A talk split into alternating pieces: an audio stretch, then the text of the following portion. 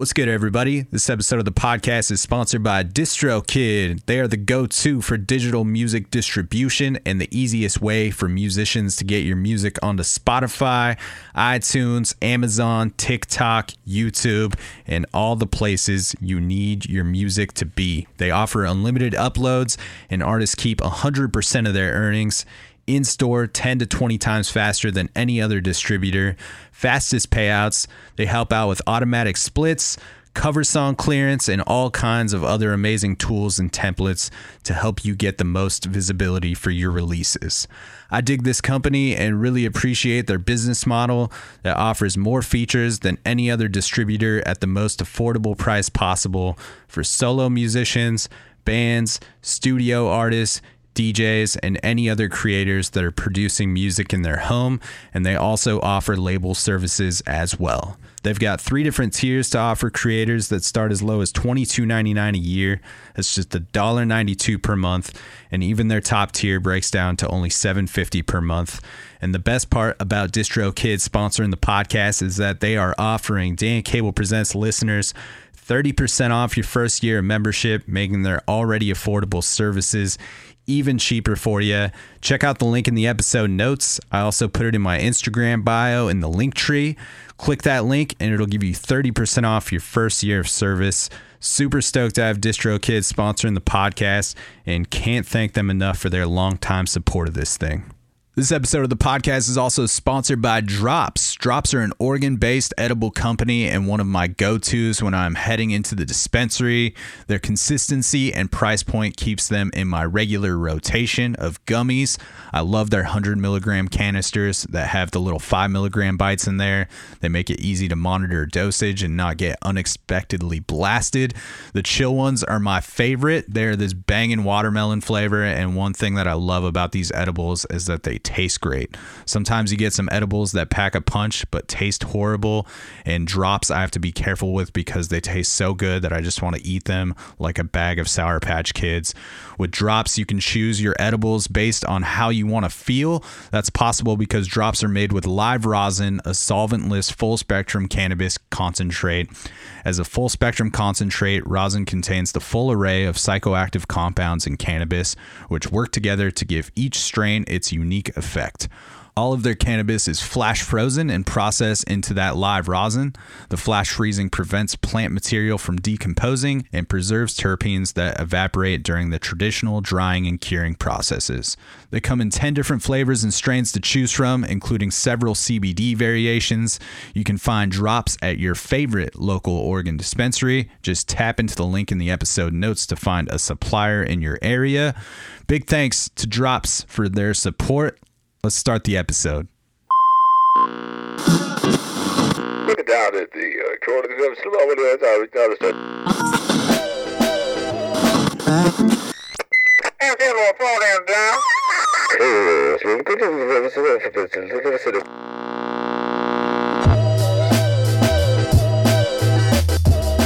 What is happening, everybody? Welcome back to another episode of the Dan Cable Presents podcast. Thank you for tuning into the program once again. If this is your first time listening, thanks for checking out the show. You can find fresh episodes coming at you every Tuesday. And if you want to help support this thing in a free way, you can do so by clicking subscribe on iTunes, clicking write a review, giving the podcast five stars if you feel like it is deserving of so, and that will help propel this thing into the tops of those iTunes charts, helping strangers find the podcast and just a great way to raise the visibility of this thing on the international and national levels, helping new people discover the podcast and just a great way to contribute to the growth and sustainability of this thing. Appreciate the hell out of all the folks that have already taken the time to do so.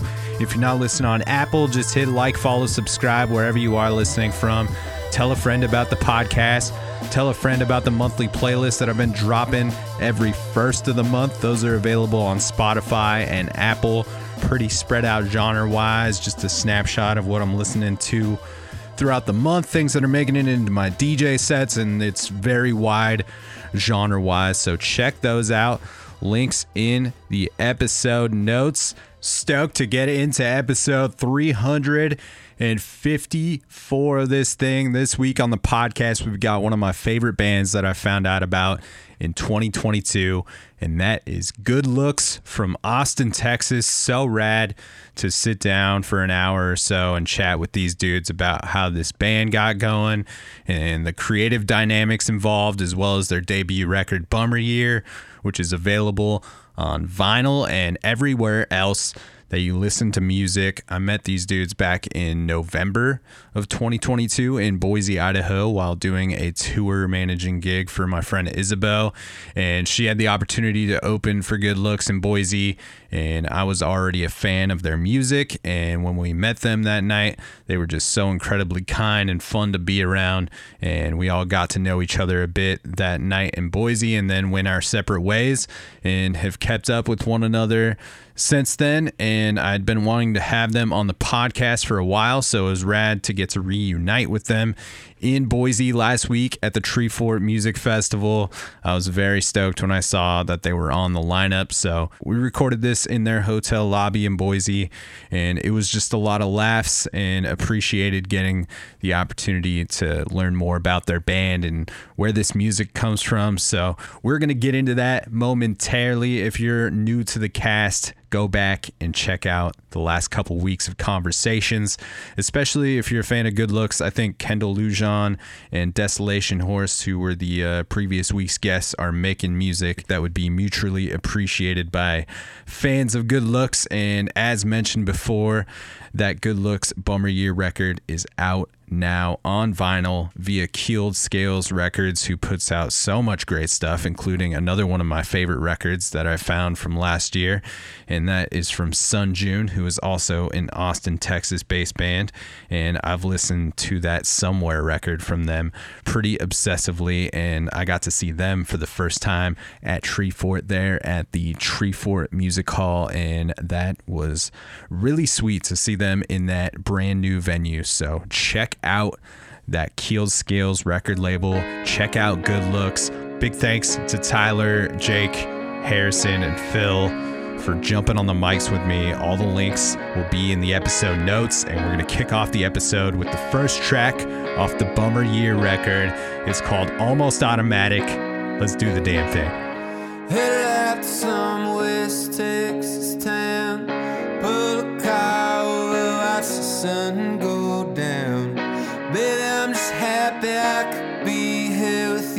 Try not to race it,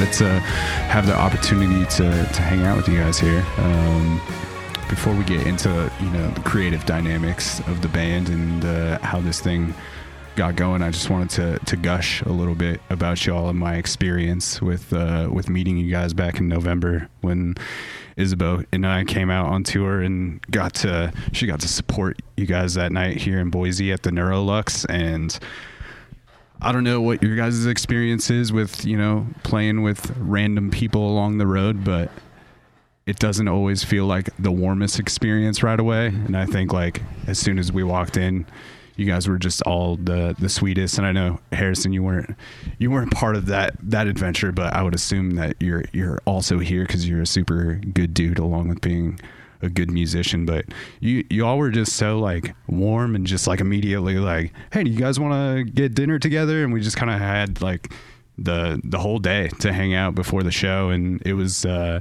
it was an impactful experience like we we talked about Isabeau and I talked a lot about our encounter with you guys as we finished out that road trip so just wanted to say like what a what a positive experience that was and just a, a sweet way to get to know you guys and I was already a fan of the music going into that night I was like pretty familiar with the Bummer Year records so it's also very rad when you you find out people that you enjoy their their art and also like enjoy their company. Man, hell yeah, that was uh, yeah, it was really great hanging out with you guys too. That was a lot of fun. Definitely a highlight for us on that on that run of uh, you know shows up to that point had been you know so so, and so that was really that was really fun hanging. Yeah.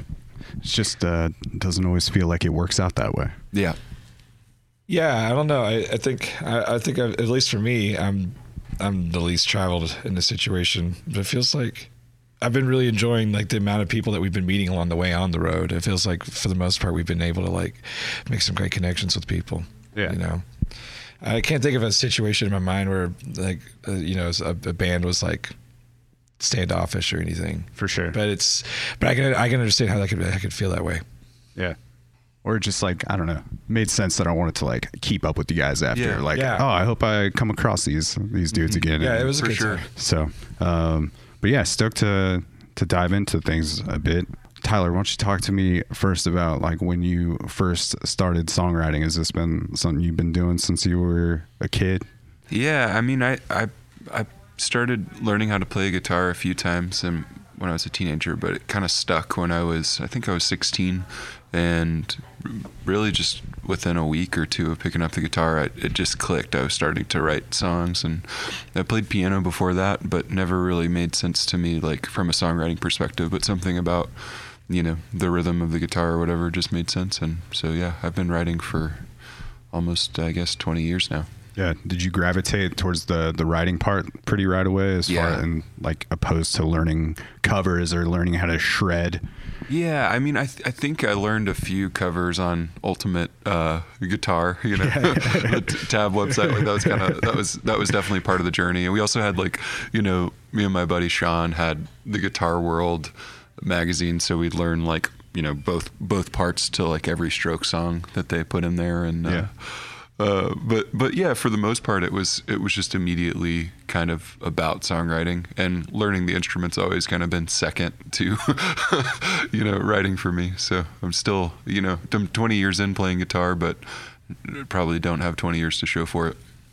Did, did you always feel like pretty comfortable with uh, sharing your tunes in front of people? Yeah, unfortunately, I did. Because those, uh, those first ones are real bad.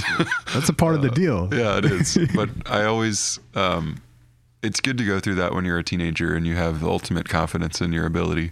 So I definitely, yeah, like early on, I was I was doing like a weekly residency at a coffee shop in the mall uh, in my like small hometown. So I definitely was like performing out uh, for a long time and uh, playing some some bad songs in front of people. Doing it alone, solo, a lot. Yeah, I, I had a I had a band in high school too called Casual Friday, but I definitely played a lot of uh, solo gigs too. yeah, And my understanding, you and Jake have been playing the longest together, right? Out of the the that's band. right. Yeah, just I guess just barely too because we started playing together in I think 2017, and um, Phil joined the band in 2018. So it's yeah, just we Jake and I have definitely been playing the longest, but not by not by much. Yeah. And is everybody in the band then playing like their their primary instrument in this setup, like the the instrument that you're you're most comfortable on? I think that's true. I know. I know Phil is a uh, is a, multi instrumentalist. He plays That's right. guitar. no, but it's yeah, it's pretty much just drums. Drums was the first instrument. I think I I mean when I was a kid I probably played the guitar first. My dad showed me Yeah. probably three chords, you know. Yeah. Um and then yeah, I started percussion in elementary school. So you kind of get to learn how to play, you know, like the bell set or glockenspiel, whatever you want to call it. Yeah. Um, that's kind of what made me figure out, or like kind of guided me to figure out like uh, learning how to play the piano. Harry, you want to? I'm one of the classic tales of guitarist turned bassist. Okay. Um, but I've been playing bass in bands since like 2015. So it's definitely something that I feel pretty natural and comfortable with. But definitely started on guitar and then moved into bass because bands need bassists. That's true. Is that do you feel like that's your your preference at this point too? Is playing bass? I, I do enjoy. Um, yeah, I love bass. It's a it's a cool instrument. Yeah. Said no one ever.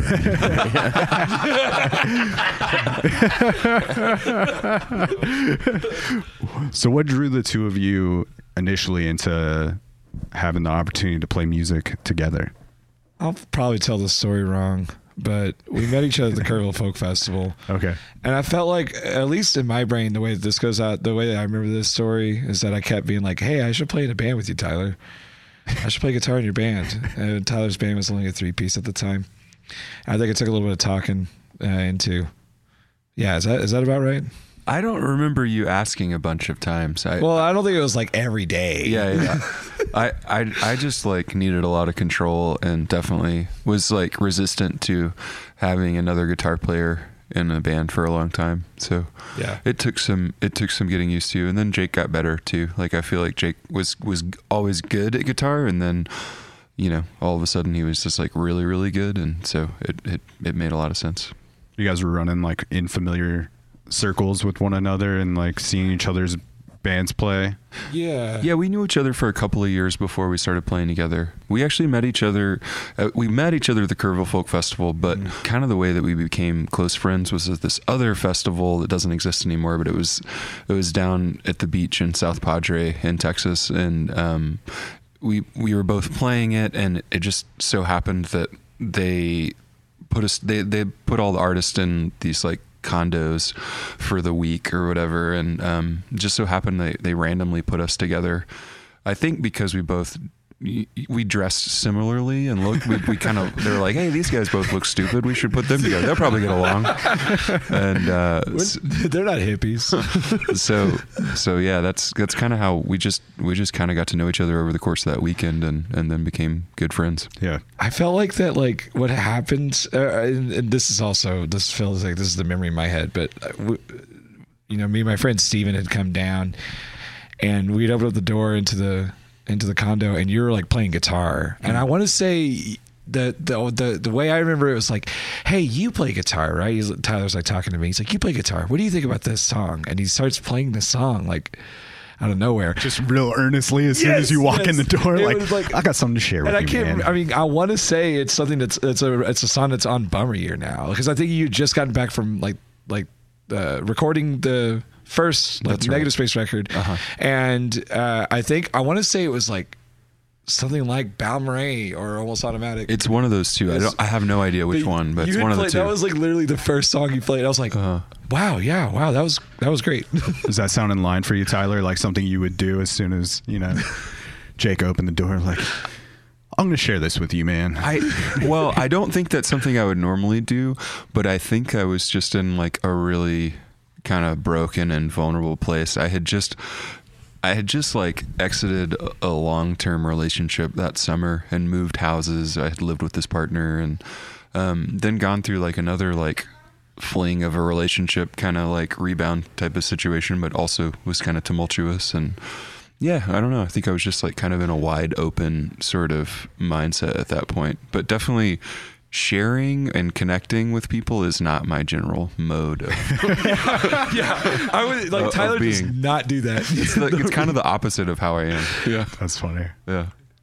And Jake, were you just like, you were you were in your mind bugging Tyler a bit to play guitar in his band. So were you pretty drawn into his songwriting? I was from yeah, the I was I was already a fanboy. I had known of Tyler for a long time, and uh, oh, I had known of his music and stuff. And like we, uh, I remember we we like um, the festival that we initially met at is in my hometown, Kerrville, and like it's mostly.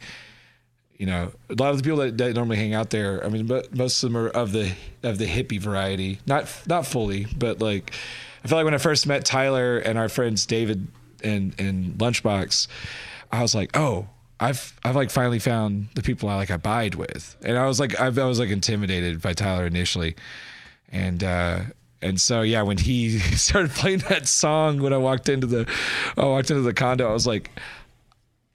I didn't know how to react. I was like, I was like, this is this is insane because and the song was amazing. I was like, yeah, we ended up just like hanging out, like hanging real tight that weekend, and just doing like, we stayed up and watched the uh, the sunrise on the beach. On the beach. Yeah. Yeah, Very That was really romantic. yeah, that's beautiful. How romantic. Yeah. yeah. Yeah. And Jake, you come into things like as a as a songwriter yourself, as as well as someone that's really comfortable playing lead. Yeah. I, I feel like I didn't start like really fully doing like lead guitar stuff until I moved to Austin. Okay. Um, but because I, yeah, I I grew up I, I grew up playing bass and I played mandolin in a few bands when I was younger too. But uh, yeah, I started like getting into my like with my band. I I have like a three like a power trio, and uh, and so I was like kind of like doing a lot of like in between singer songwriter and melodic guitar playing kind of stuff. Like with like it wasn't until I joined this band called Continental Drift in Austin that was like a kind of like an Afro Latin beat band that I like really started getting the lead guitar fu- more fully and uh yeah I was like really I was like really wanting to play Yeah. to do that with with I've never done I've never done like what I do with Good Looks now I've never done it before in another band where it's like I'm contributing in tandem with like somebody else's songwriting Gotcha. you know Was that like maybe some of your apprehension at first too, Tyler? Like you hadn't like really seen Jake do what he does in in Good Looks.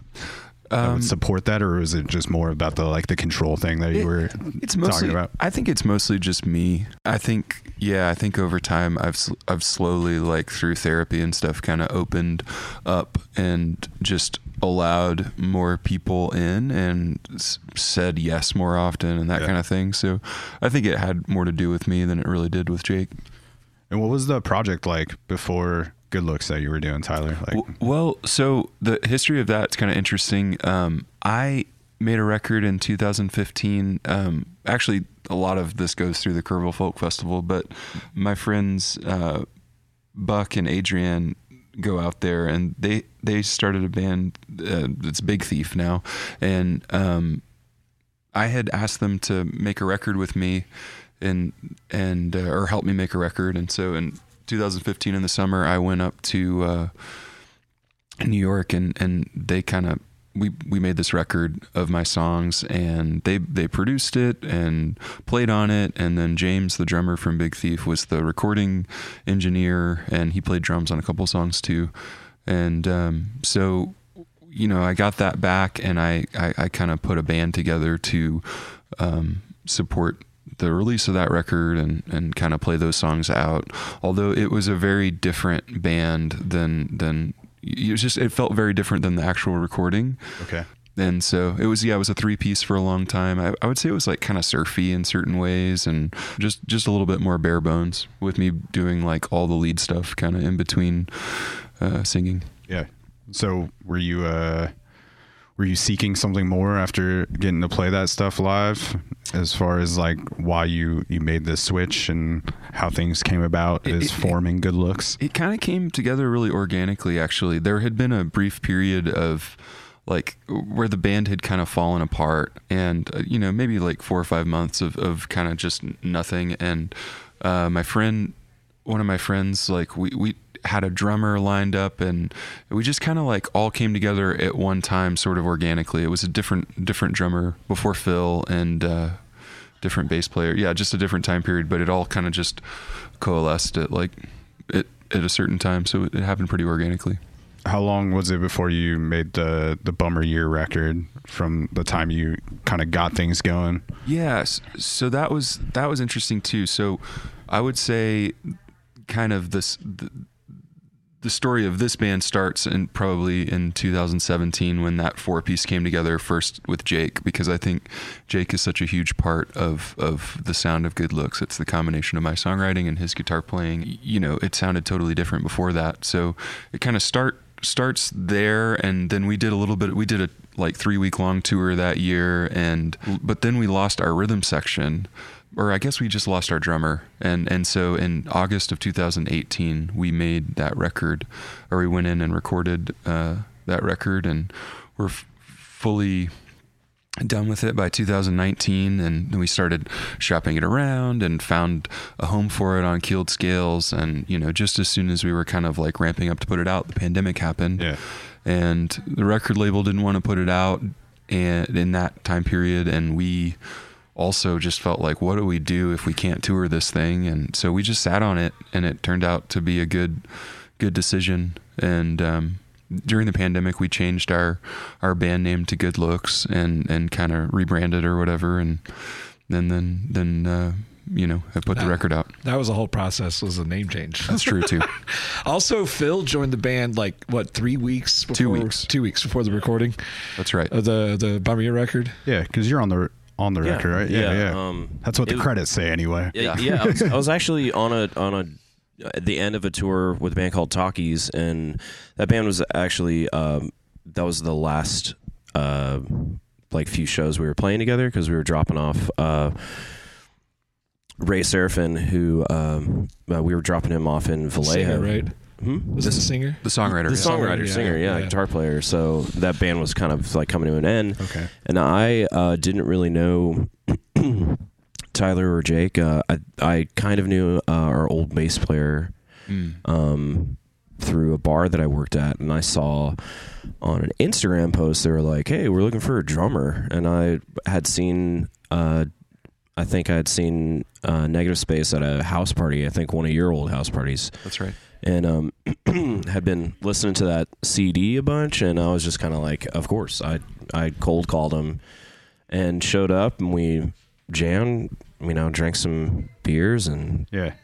You know, I shout was, I was really excited about it because Phil played. In, I knew I knew of Phil just because of the bands he played in. Okay. and I was like, oh, that guy from Talkies and, and Oh, yeah. all these other bands. Like, I want that guy to play in. The so, but yeah, it was it was really interesting. And then like you know we we kind of had a hang and everything was cool. And then I think that's when you're like, also you know Tyler's like, by the way, we have this studio time booked, so that's in two weeks. Um, You know, so get ready to you know Well- record all that stuff. And the deal with that was that the guy making the record, Dan, um, he also played drums, so he was kind of our backup. It was like if we don't find someone in time, you know, we'll we'll have him play on the record. But obviously, that's not ideal because he's the guy pressing the buttons and stuff. So So were the the songs that became Bummer Year were those songs that you had the opportunity to play a lot live prior to to Phil joining the band? Like were there already a lot of like the drum parts were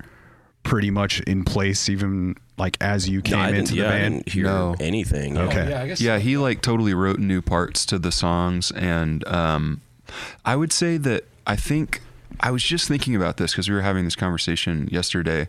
I think three of the songs we for sure played out. And then I think the other four, well, three of them, yeah, three and three, and then one of them I'm uncertain. But like, uh, 21 and Vision Boards and Bummer Year were the newest songs. Like I had written all of those like within, you know, the 6 months before going in to make that that record. And then the other uh Almost Automatic uh Balmorhea and Walker Lake were all older songs, mostly from like 2015 probably. And then First Crossing is the one that's in between those songs. I don't know. I have no idea whether we played it before Phil or not. I couldn't. I was just thinking about that. I, I Remember, think that I was think the one we that we like jammed on the day that I came over. yeah. Because I, I think I have like a phone recording of it Uh-huh. or something like that. Yeah, I'm pretty sure we played that one before Phil was in. yeah, 'cause- It might have been something like like this is like a newer song. Uh-huh. I remember, you know, obviously when I came over, I was just listening to the record, so I was just like kind of under the impression like, oh well, like we'll probably play one of these songs, and Right. you know, or like, no, no, No, that's here's- not here's the band songs anymore, I've Never heard actually. before. you know that band that you really liked? That's not this Yeah. band. it's like yeah. So I remember y'all saying something like that was like uh, a newer song or something that was in Yeah. between or something. I'm almost certain we played it at the Cactus Cafe when we did that. Uh, It's possible. show. Yeah. I well, I, I think I may have played it solo. It does. This doesn't matter. This is boring. this is boring. podcast. yeah, this is boring. Yeah, this is So not sorry entertaining. I'll decide that in the editing bay. you know, I'll see I'll see what's boring then.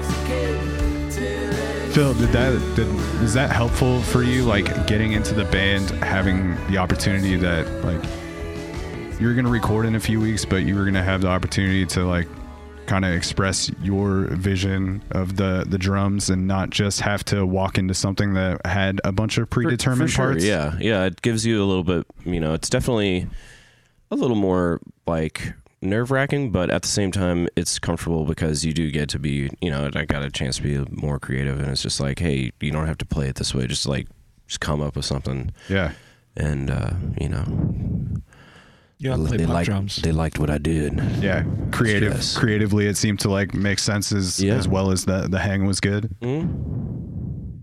Yeah, Phil has a knack for just playing parts that are interesting and good kind of right away, which is awesome because we, you know, I- or at least I don't speak drums, so I can't really I can't give a lot of direction. So uh, it helps that Phil's just kind of like immediately on board and knows what we're trying to do.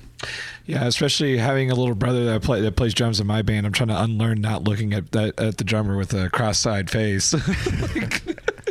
when they do something I don't like, and Phil just does it not- automatically. Yeah.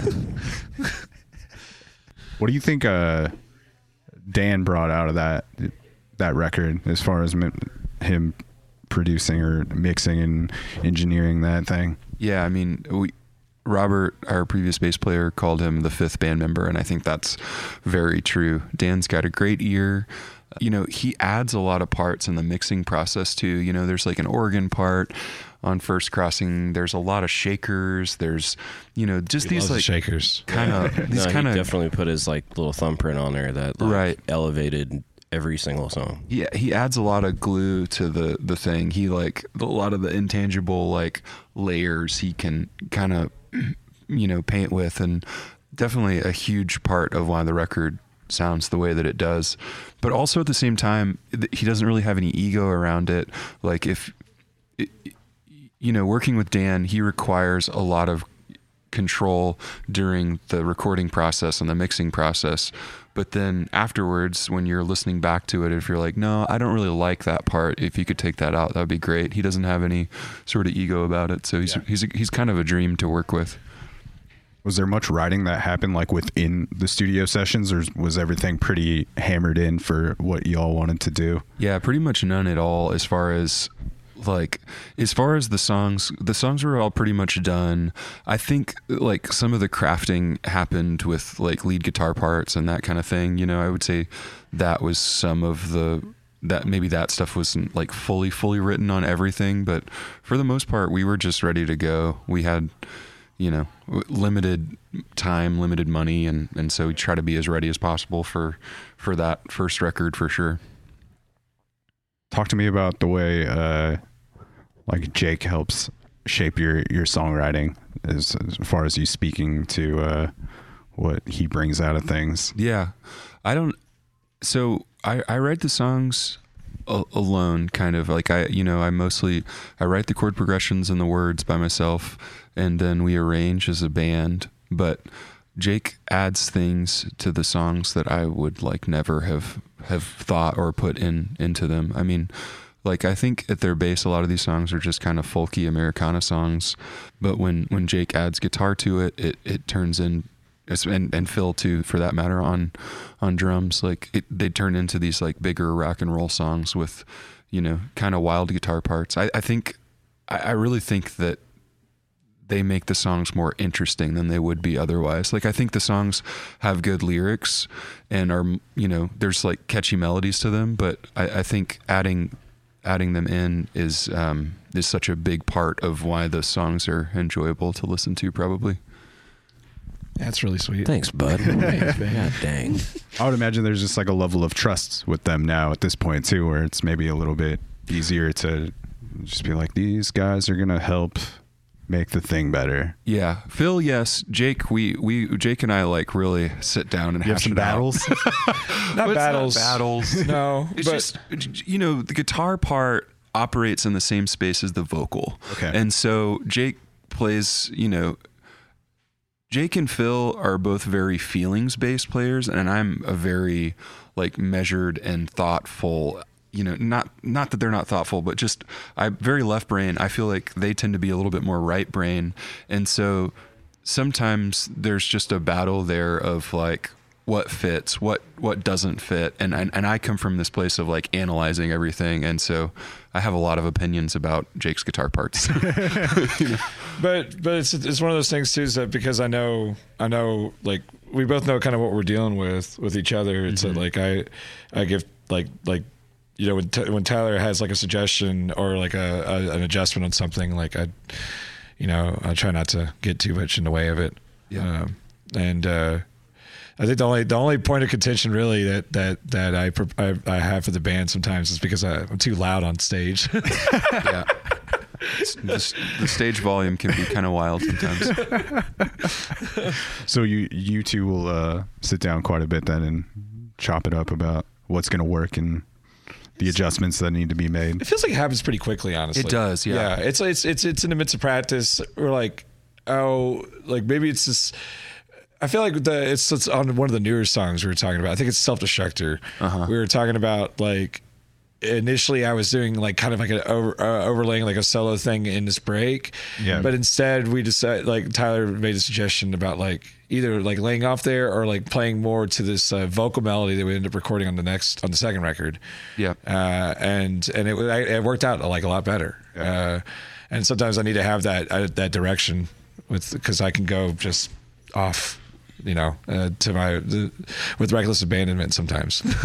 yeah, I mean, and also Jake's a very improvisational player in general, and so you know, a lot of it's just like I like that improvisation, I don't like that one. You know, like a lot of that kind of just like that thing, not this thing, sort of selection. Yeah. process. Yeah, man. Just the I just appreciate the hell out of your lyrics, man. They're just like seem to resonate like very heavy and give me a lot to think about when listening to the music, which I think is like a pretty good measure of of impact something can have. Man, thank you so much. I really appreciate that. Yeah, I uh I think I I noticed that from like the get-go. It's like, oh, I'm going to I'm going to enjoy this dude's storytelling. What do you think is like most informed your your style of of delivering things? I don't. I always well. I think a lot about uh, early on. I wrote this song when I was in high school about an ex girlfriend, and I guess just after high school. But I, there was some like dishonesty in the song in, in a certain way, and and for whatever reason, that song became very popular in my hometown and my like scene, and I got stuck singing it over and over again, and I just really. I really hated that. like it made me, it made me, um, just just you know kind of sick in my stomach to have to sing this like uh, not truthful song. So i think m- moving forward from that i just my effort was always just to write as honestly and as openly as possible.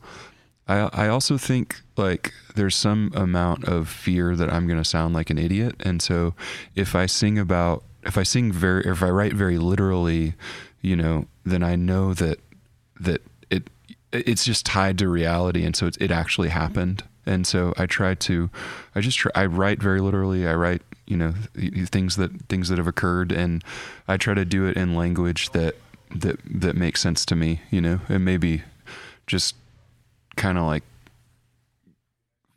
mess around with with words along the way and and and try not to use any words that are too large. Kind of I I think I like really love the balance between like this thing that can sound very specific, like you're talking about this very specific moment in your life, but Mhm. it's also very vague, Mhm. maybe to the listener because it's not.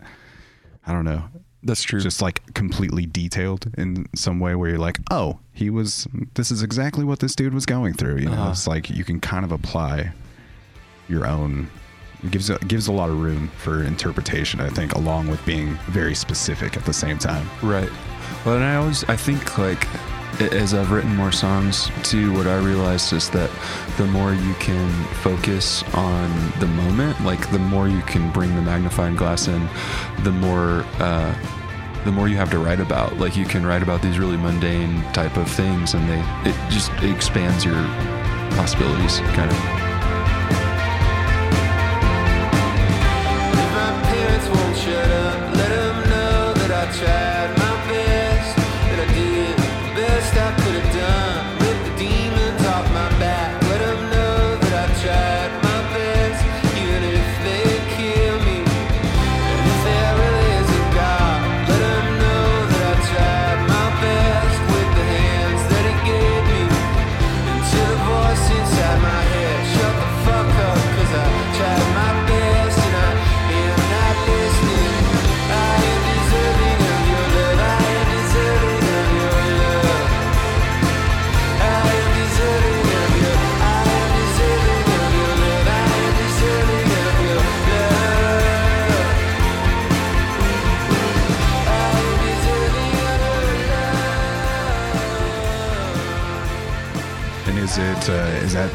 Like to have all of the lyrics done before you share it with somebody in the band, or is it something you like to bounce some ideas off of? Like, I I typically have a verse and a chorus at least before I bring it to the band, but a lot of times I'll bring it about halfway through because I like to see how it's feeling as an arrangement before finishing it. Sometimes it can kind of inform what happens in that second verse or the way that I sing something, or you know, just it, I like to.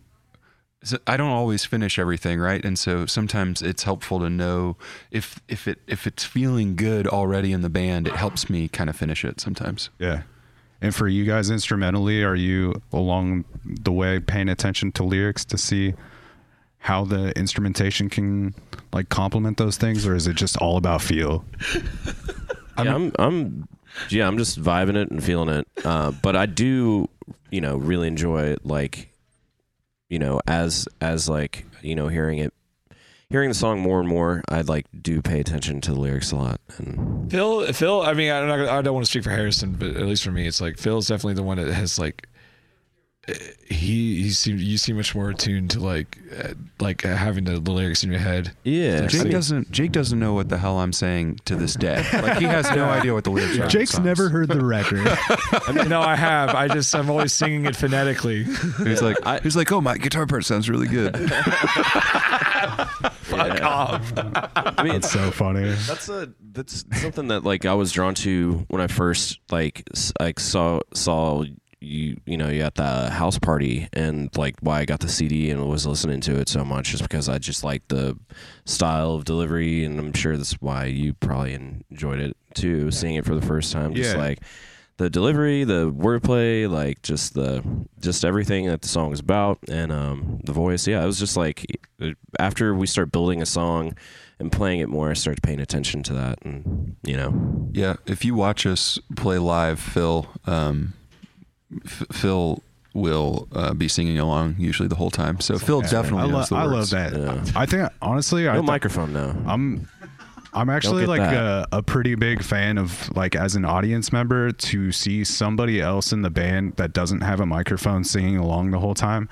I fucking love that because I think it just like does show how invested you are in the tunes or just like how much you enjoy what you're doing. It seems like when you're making that effort, even though it's not on a microphone.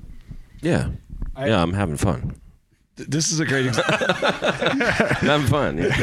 this is a great example, honestly, of this situation. Uh, just recently, we got nominated for this award in uh, in Austin for the Austin Music Awards.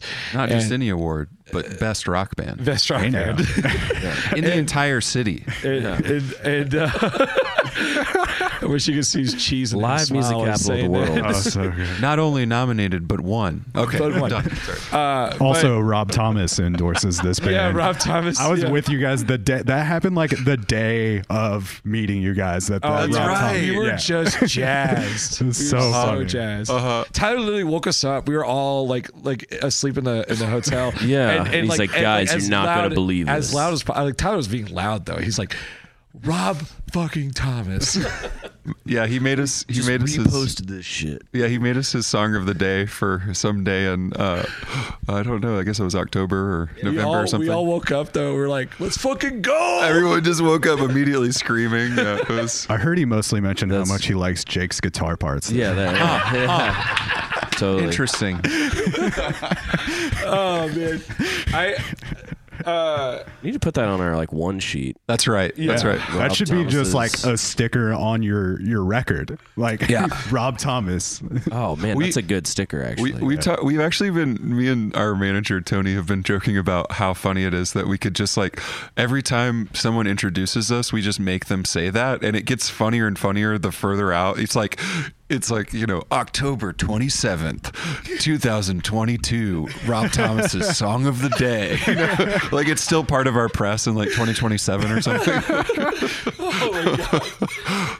that's when you know you'll made it if that's still the uh, the headline Yeah. blurb. yeah it's good I, had- I, I did have a moment where I was like, wait, which one's Rob Thomas again?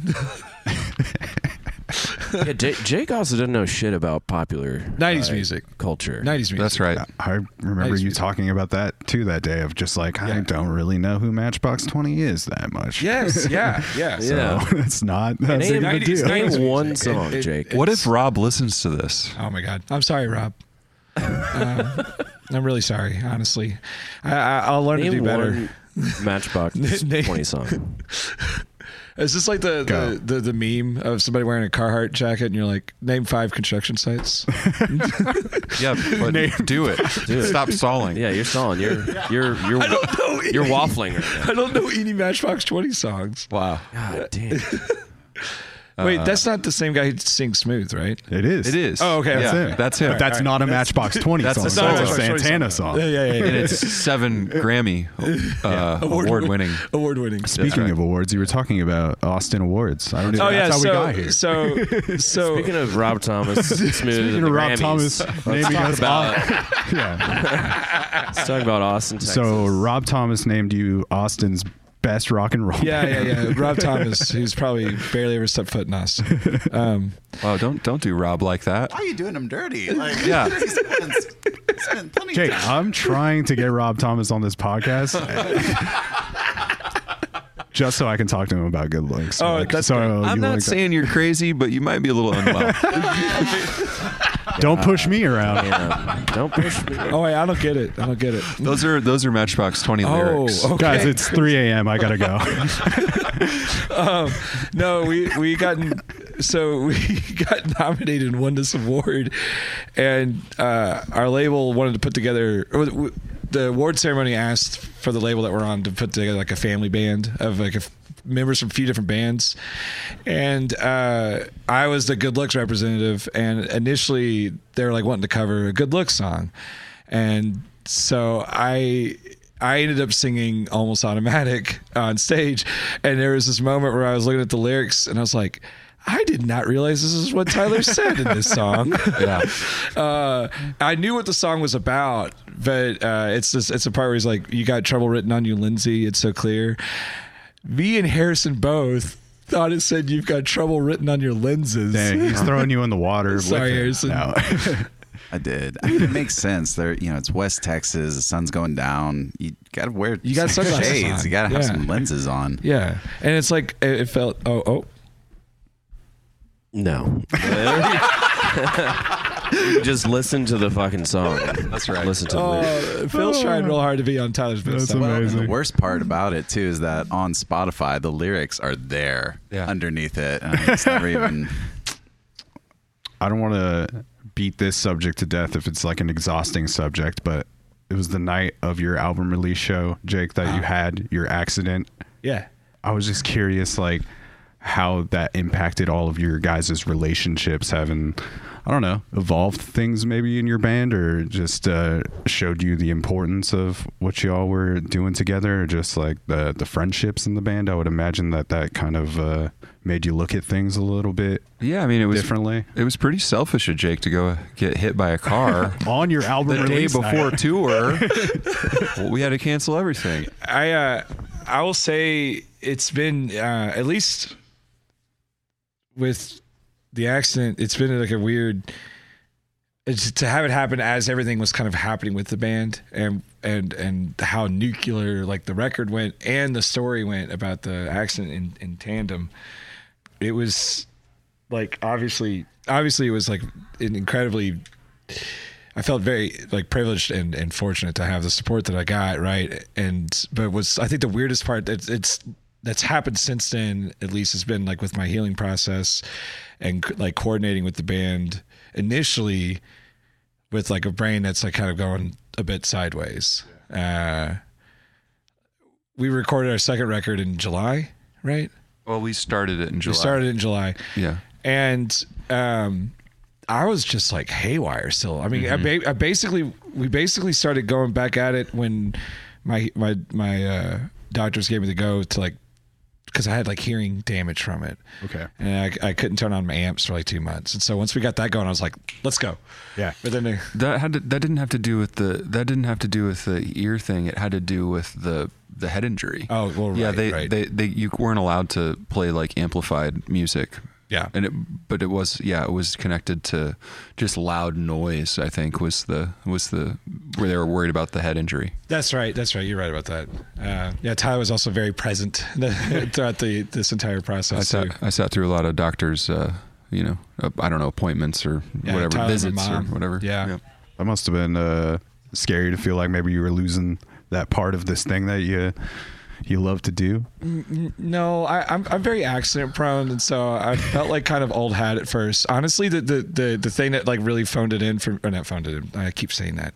The thing that really like brought it home was when I had experienced P- experienced PTSD for the first time. That was like a whole new, like I never Yeah. uh, and, and that that's been like the biggest struggle um, for me at least. And uh, it actually happened last night. Uh, we were at when we were about to leave. I think you were in the.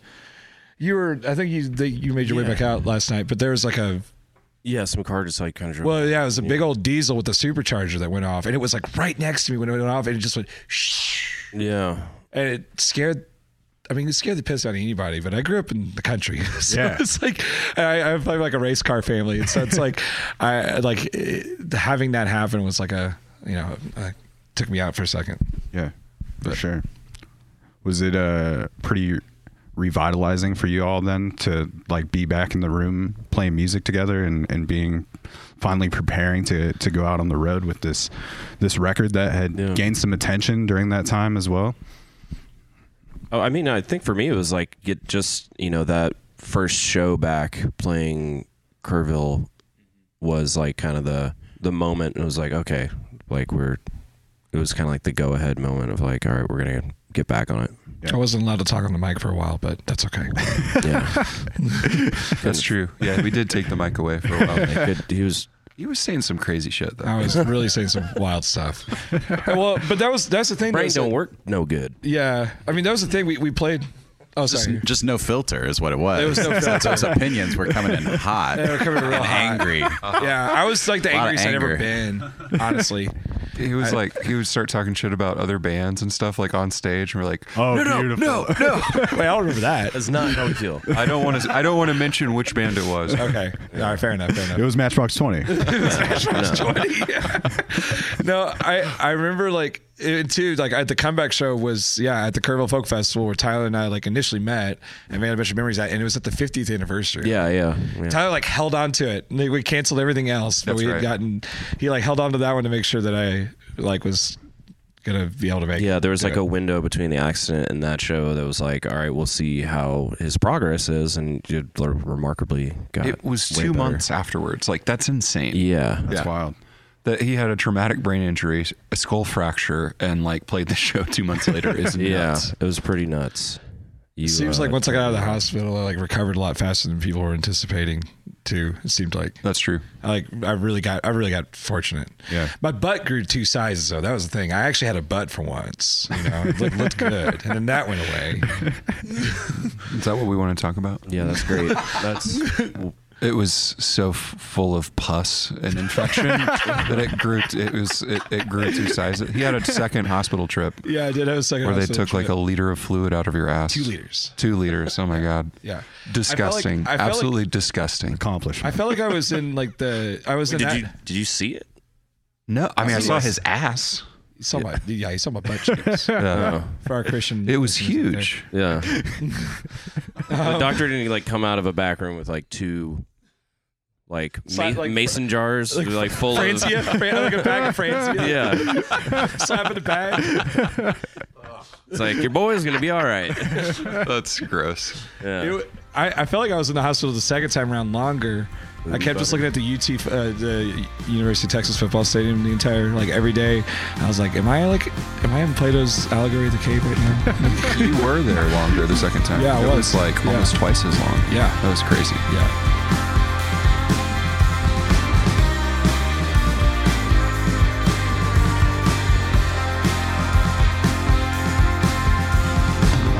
Driving west, we were searching for the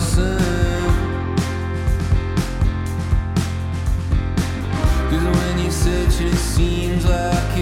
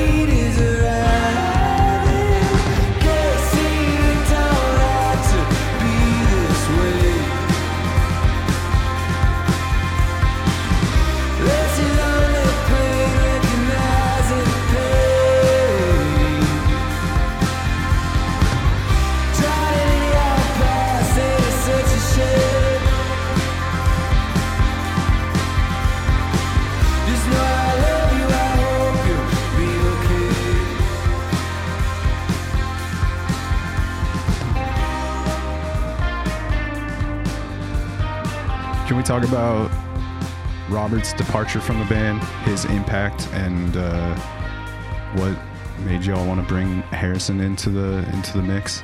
Well, just to start with, you know, kind of what happened with Robert. it- This thing kind of like started really rolling hard last year. I think it was just it, every, it- everything got a lot busier than than we really expected. I think before we put the record out, we were kind of anticipating like a couple of weeks of touring here and a couple of weeks there. But when once we added a booking agent, things just kind of got rolling, and all of a sudden we were doing you know, we did two month long tours at the end of last year, which was just more than than we anyone had kind of anticipated. And and Robert just, you know, has some has a more I don't know how to say it. Just like you know, he's a lawyer and and has just more financial responsibilities and can't really be on the road as as, as much as as we need to be. And so at some point, Robert just you know came to me and said, "Hey, you don't you don't need me to start saying no to shows. You guys really need to be out there." And I think I have to kind of step back from it. So really, it was a very um, we're really grateful for how easy kind of the transition has been in some ways just with like you know i think in other situations with people that weren't as close or as good of friends or as good a person as robert was you know that could be a really challenging conversation to have or Yeah. it might have been something that we you know that was a problem and then had to be hashed out but robert was just so gracious and in how he handled the whole situation and really ultimately cares about the success of the band and um, he stayed on as as our our uh, lawyer and, and part of the planning team. And and then harrison sort of entered the picture um, y- you know, I've known Harrison for a while, but he was, uh, you know, really tight with Jake, and we were kind of looking for someone to fill in a little bit for Robert so that he wouldn't have to be gone so much. So Harrison kind of started as, you know, a, a temporary uh, kind of replacement on some some of these runs last year, and then it it it was he was the logical choice to go to just because we love his playing and he's easy to tour with and a great dude and so it it, it kind of just all lined up really perfectly Yeah, you come into this thing as a, a fan of what these guys were doing already. Easy, yeah. Fan, fan in the band. Uh, that record came out, and I just, I, I was a fan of Tyler. It's funny to say your name, but Tyler Jordan in the Negative Space. Okay. Uh, back in the day, which was the band before the the name change. Um, I remember seeing them around town, and then yeah, when this uh, Good Looks record came out, especially those first two singles, it was almost automatic and Vision Boards. I just like was really affected by those songs, and they hit me really hard. And I remember uh, showing them to my uh, partner in the car, and she said, "You know them," which I think is a sweet testament to, to how good the music is. Yeah. Um, but yeah, I got the call from Jake. I remember I was about to take my nap. You better take your I ta- I ta- nap. I take a nap every day. after work. Yeah, after work, take a nap, and then I get ready to go out into the nightlife. Yeah. yeah, Yeah, it's a good Yeah. move. Get ready to get ready for round two. Yeah, Harrison And was like, Harrison's like, give me a give me a second. I'm gonna take a nap first. yeah. So Let me sleep on well, it. So I, s- uh, Jake, Jake, um, I think you had called me, but then you had sent a text being like, I need to, need to ask you about something. And I was like, okay. So uh, clearly, I have to take this call yeah. where I think I usually would avoid calls Yeah. when it's nap time. And then uh, he proposed. He, it first started as just like, can you fill in for this run of shows? It's in two weeks, and I was like, whoa, um, okay. Um, let me take this nap. Um, let me like let me sleep on it to decide. And yeah, I woke up, and after I woke up, like made a coffee, I was like, oh, well, yeah, that's an easy yes. And so.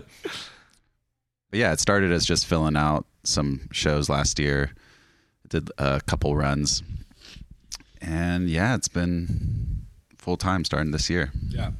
As far as like implementing yourself into the the live show, was it pretty easy for you to like just want to learn the parts the way that they were uh, already written for you, or was there some yeah, freedom I definitely there? stayed true to Yeah. how a lot of the parts were. uh, Robert honestly was very kind because. Um, Send him a whole video series. yeah. Oh, with these. Oh, that's amazing. He sent these hilarious tutorials with with really just funny commentary on the songs and like kind of what was going on. He's like, yeah, and then you know Jake's making some noise during this part, so you just hold down this for a while, and then it's like it's in 21. He's like.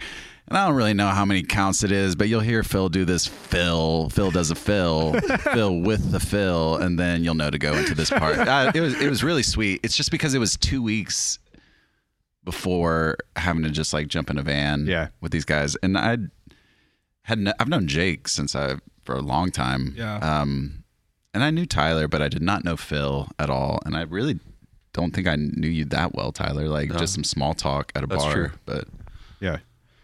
Yeah, because I mean, I'm I'm uh, I, I stay home a lot. I'm hard. I'm hard to get to know too. Like I kind of I kind of stand in the corner, and and I'm not a big drinker, so Yeah. not a lot of social lubricant there. I hear you. I'm with you on that. High anxiety. That one. you know? I have friends that are like, yeah, I re- really want to get to meet Tyler. They're like, I really want to get to talk to him, but it feels like he doesn't. yeah, good luck, buddy. A good, yeah, get in line, pal. He used, he used to be the shotgun king. That's right. Yeah, Tyler yeah. is still a shotgun king. There's like no defeating right. it. He just won't. nobody has to challenge him. That's right. Well, the the belt it remains because I'm not participating anymore. but eventually they might take it away. Tyler like literally has like a like a like a void in his like stomach or something. I, I don't know. I've never seen somebody like destroy uh, like a beer so quickly. It's like two seconds and it's 16 ounce can of Lone Star's gone.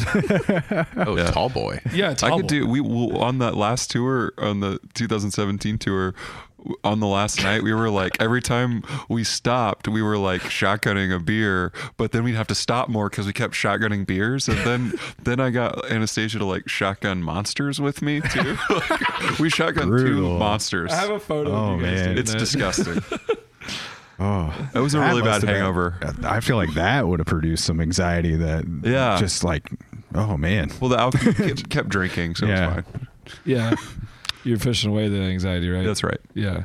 well that's cool, man. That you got to enter as like somebody that like these songs were having an impact on you when you were listening to them, and then all of a sudden you're on the the other side of it and on the stage playing the jams. Yeah, it happened really fast too because that record had come out and I already loved the record and then it was like before the full album had come out, I was already filling in Yeah. on some dates, which was yeah, you couldn't ask for anything better as this like band's having all this success and rise to instantly kind of grab some coattails and just ride it. yeah. he's the Henry Rollins of our band Did you all do you now that you've had like a lot of time to play shows and and do some more extensive touring? How do you feel like that has kind of like shaped the band moving forward and getting, you know, your live show in intact or just feeling good about that and has that kind of like shaped how the the songwriting moving forward from the bummer year record? Yeah, I, I, I don't know. I mean, I feel like we're a machine right now. Um, it feels really tight on stage. I mean, we we played a lot this month. We played True False Fest in the beginning of the month, and um, then we were home and played eight shows during South by Southwest, and now we're up here doing this. So we're we're in a really good place as far as just everything feels really good. Um, the next record, uh, it, a lot of those songs are already already written. You know that song that that album is already recorded, and um, and I've been I don't I'm not gonna say I'm going through a dry spell. I I, I think I'm just there. It's been so busy, and I just haven't been writing a ton. But we've been working on a couple of new songs, and um, yeah, it feels the I guess that one feels really good right now, and. Yeah, I don't know. It's it's feeling. I'm feeling positive about uh, The Sega, future. the Sega Nintendo song. Mhm, mhm. That's right. Right on. Well, I appreciate y'all uh, giving me some of your time, and getting to hang out with you. all here thank in, you here so in much. Boise, Yeah, back in you. Boise. This is the only time. This is the only place I see good looks. That's right. Is, is in Boise, Idaho. I will never see you in another city. Uh-huh. I will only come here. Okay, well that's good. It works for. I mean, it's it's further from us than it is for you. So, That is true. Uh, what are you? Six hours? Yeah. Okay, not- we're 26. Yeah. So you know, it's a- no big deal. It's a it's a few more, but um, But who's counting? Thank you so much for having us. Yeah, Yeah, This is super fun, and I want to play the episode out with the uh, the title track to Bummer Year.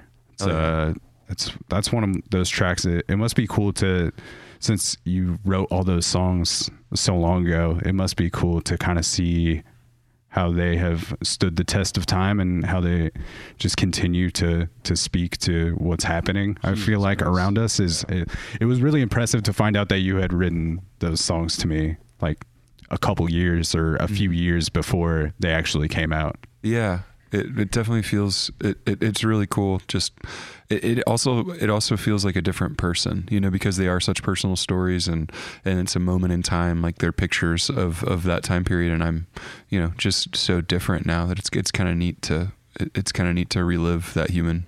Yeah. But Well, I, I just yeah appreciate the hell out of your your take on things and your uh, your way to find words for them. So man, thank you so yeah, much. and the live show's killing too. It was it was great to get to see you guys play last time I was here. And Why do you look at Jake when you say that? well, I just want Jake to What know that, that I mean? notice his guitar playing, No, and I'm hoping I get to see y'all play, and see Harrison play with you guys. So Yeah, tonight. hell yeah. Um, I'll put all the links in the episode notes so people can uh, keep up with you, and if they are uh, a fan of what they heard here, they can find that record on on vinyl. I have one of those, which is which is great, and they can stream it wherever people listen to music. And we end every episode of the podcast with the guest saying the tagline for the show, which is "It's a program." So if we could get the good looks, it's a program. Uh, we can properly sail it out. It means nothing. It- it's just a goofy way that my grandfather says the news program. He says program, and it's I was about to ask. It's like, wait, what exactly are you saying? I don't know. Yeah, it's just program with a U. It's a program. Yeah, Program. Exactly. that makes sense. so This is uh this has been good looks and it's a program. they nailed it, everybody. Good looks from Austin, Texas.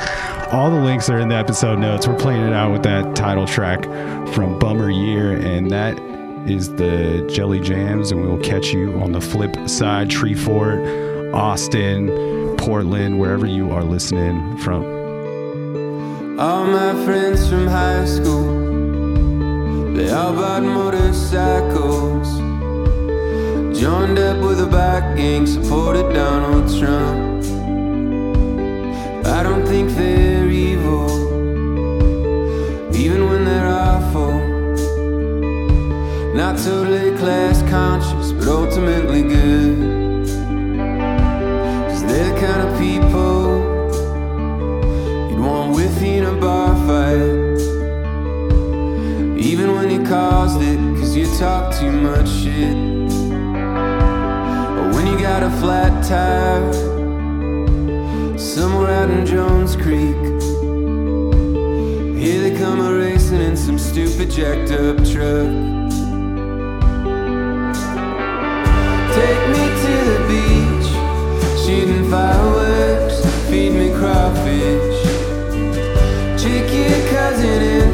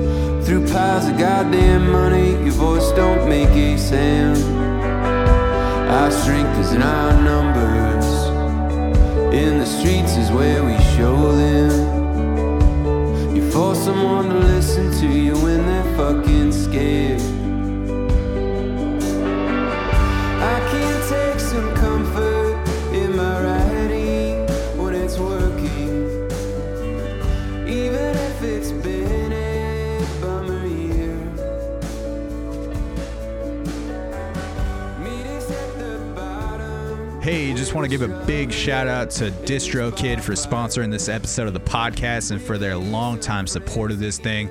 Don't forget to find that discount link in the episode notes or in my Instagram bio. 30% off your first year membership with DistroKid, helping you get your music in all the places it needs to be.